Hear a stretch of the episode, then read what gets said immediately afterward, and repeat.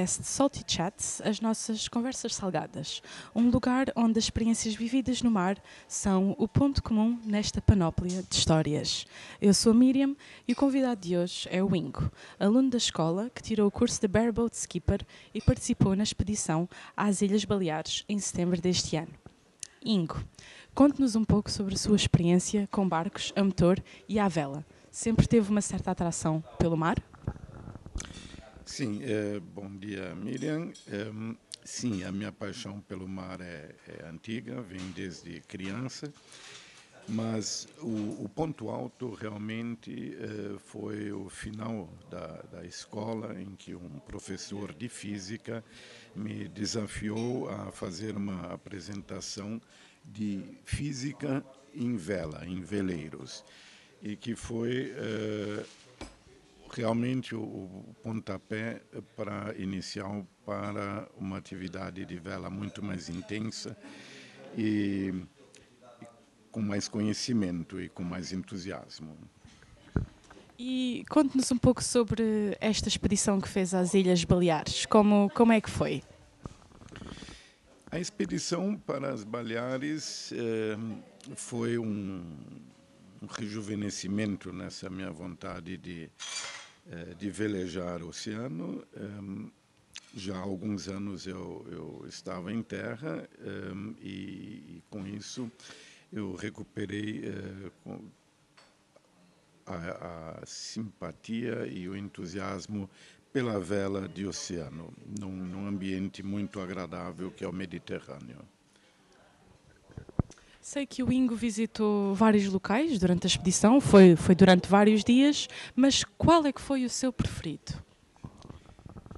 Sim, a, a costa ibérica é, é maravilhosa para visitar e velejar, uh, mas o ponto alto para mim, eh, velejador, foi realmente a passagem por Gibraltar, onde a soma dos, dos eventos, seja o vento, as marés, as correntes, todas se juntam eh, e o espaço físico para navegação também é muito mais apertado.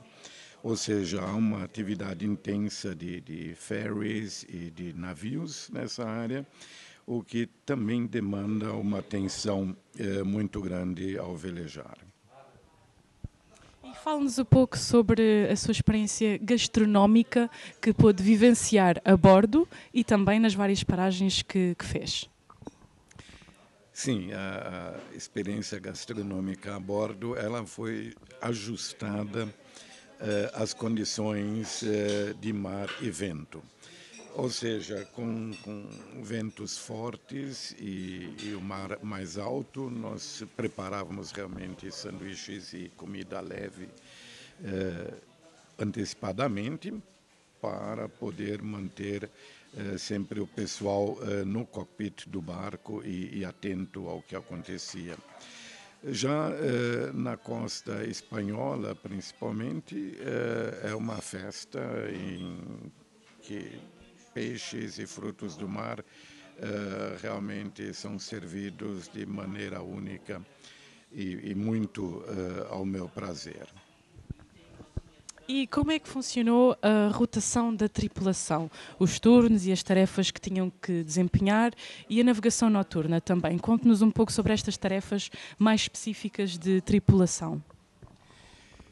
Como eu mencionei, eh, éramos quatro tripulantes eh, e fizemos, portanto, dois times de, de dois tripulantes cada, eh, que iam se re, revezando eh, a cada duas ou três horas, de acordo com eh, o, o, horário noturno. Durante o dia, em geral, estávamos todos no, no cockpit de qualquer maneira. Uh, mas sim, uh, como uh, estar atento ao que acontece ao redor do barco é, é fundamental e, não negociável, certo?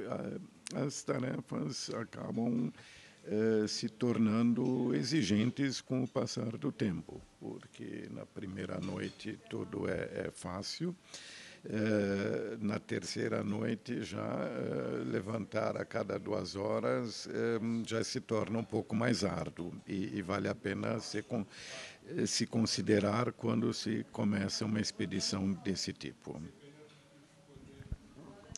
Ou seja, não, não foi assim tão fácil quanto tinha idealizado conjugar esta questão de acordar de uh, ao dormir duas horas e, e, depois ter que fazer uma atividade e ter estes turnos todos? E como é que foi conciliar com os outros membros da, da tripulação, em termos de relações interpessoais? Sim. Uh, relações interpessoais num barco eu comparo com uh, pessoas no mesmo ambiente e o ambiente vai ficando menor a cada dia que passa. Então, eh, principalmente nos momentos mais exigentes, eh, num mar mais alto, ventos mais fortes, em que, que realmente a atenção eh, da tripulação é, é totalmente exigida, há de se tomar cuidado para não pisar no, no pé do seu vizinho. Isso figurativamente, é claro. Mas, eh, sim, tem que haver um, respeito muito grande e, e se agir preventivamente no sentido de não não criar fricção entre os membros da tripulação. Uh, isso, uh, sim, já vi em ocasiões anteriores, uh, menos bem administradas, em que eh, o, o, ânimo ou a animosidade da tripulação acaba eh, a sofrer bastante. Sim, mas no, no, geral faz um balanço bastante positivo da, da expedição? Sem dúvida nenhuma. Quer dizer, eh, para mim é, é, exatamente o que eu gosto. Eu acho que o desafio, de um lado, contra os elementos, ou com os elementos, na verdade, eh, no barco, o desafio vai no sentido do, do autoconhecimento e autodesenvolvimento. Eh, vale dizer, como você se refere eh, aos seus colegas, aos seus tripulantes ou ao seu skipper, esse, esse trato humano é, é fundamental justamente para uh, que a expedição seja agradável, não só tecnicamente uh, de um desafio, mas também agradável do ponto de vista uh, humano. Portanto, e no, no final, este amor e esta paixão pelo mar acaba por ganhar qualquer atrito que, que possa existir. E qual é que é o próximo passo na, na náutica, no mundo da náutica? Pensa comprar algum barco ou já tem? E em relação à formação, portanto, tirou o curso de Bareboat Skipper, tenciona tirar mais algum? Conte-nos um pouco. O que é que tenciona fazer? A meta é. Uh comprar um barco que já está em processo de seleção, um, ou seja, essa compra deve deve ocorrer uh, bastante rapidamente no, no, início de 2022 um, e servirá num primeiro momento para uh, fundamentar todo o aprendizado uh, feito agora nesse último trimestre. E dentro de, de seis ou doze meses, então voltar para um, um, um grau de, de, educação acadêmica, e aí eu incluo desde o estudo da física, da mecânica, eh, dos, dos uh, novos equipamentos eletrônicos, uh, justamente para garantir uh, passagens seguras e com prazer. Ou seja, a ideia não é sofrer no barco, muito pelo contrário, é, é aproveitar. Mediterrâneo é uma região fantástica para velejar e o primeiro ano, então, será dedicado ao Mediterrâneo. Muito bem. E há algum conselho que o IN queira deixar para alguém que esteja interessado em fazer uma expedição pela primeira vez?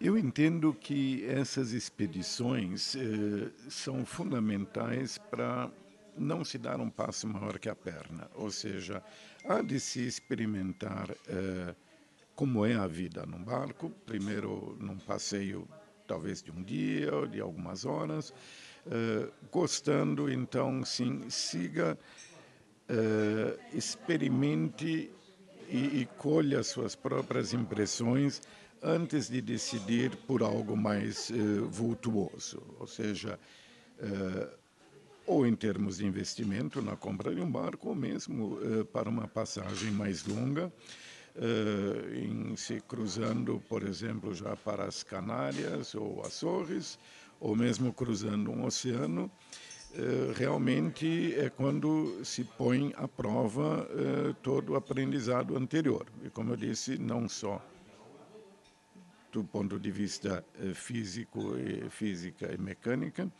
mas muito do ponto de vista pessoal também. Portanto, é sempre importante ter eh, alguma formação e conhecimento para poder fazer viagens, ou, ou, neste caso expedições seguras e também divertidas. E fazendo agora a ponte, se, se o Inc se lembra assim de algum episódio caricato ou engraçado que tenha marcado a, a expedição que, que fez, que queira partilhar connosco.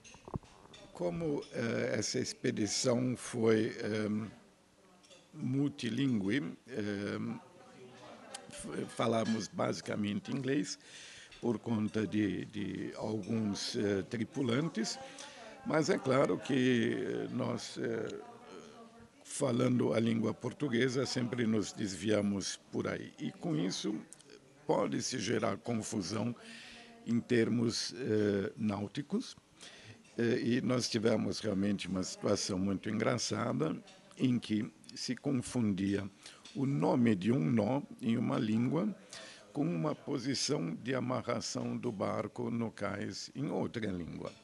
E esse puxa-estica uh, realmente não permitiu chegarmos num acordo até que alguém parasse e realmente decidisse qual era a língua que nós estávamos falando.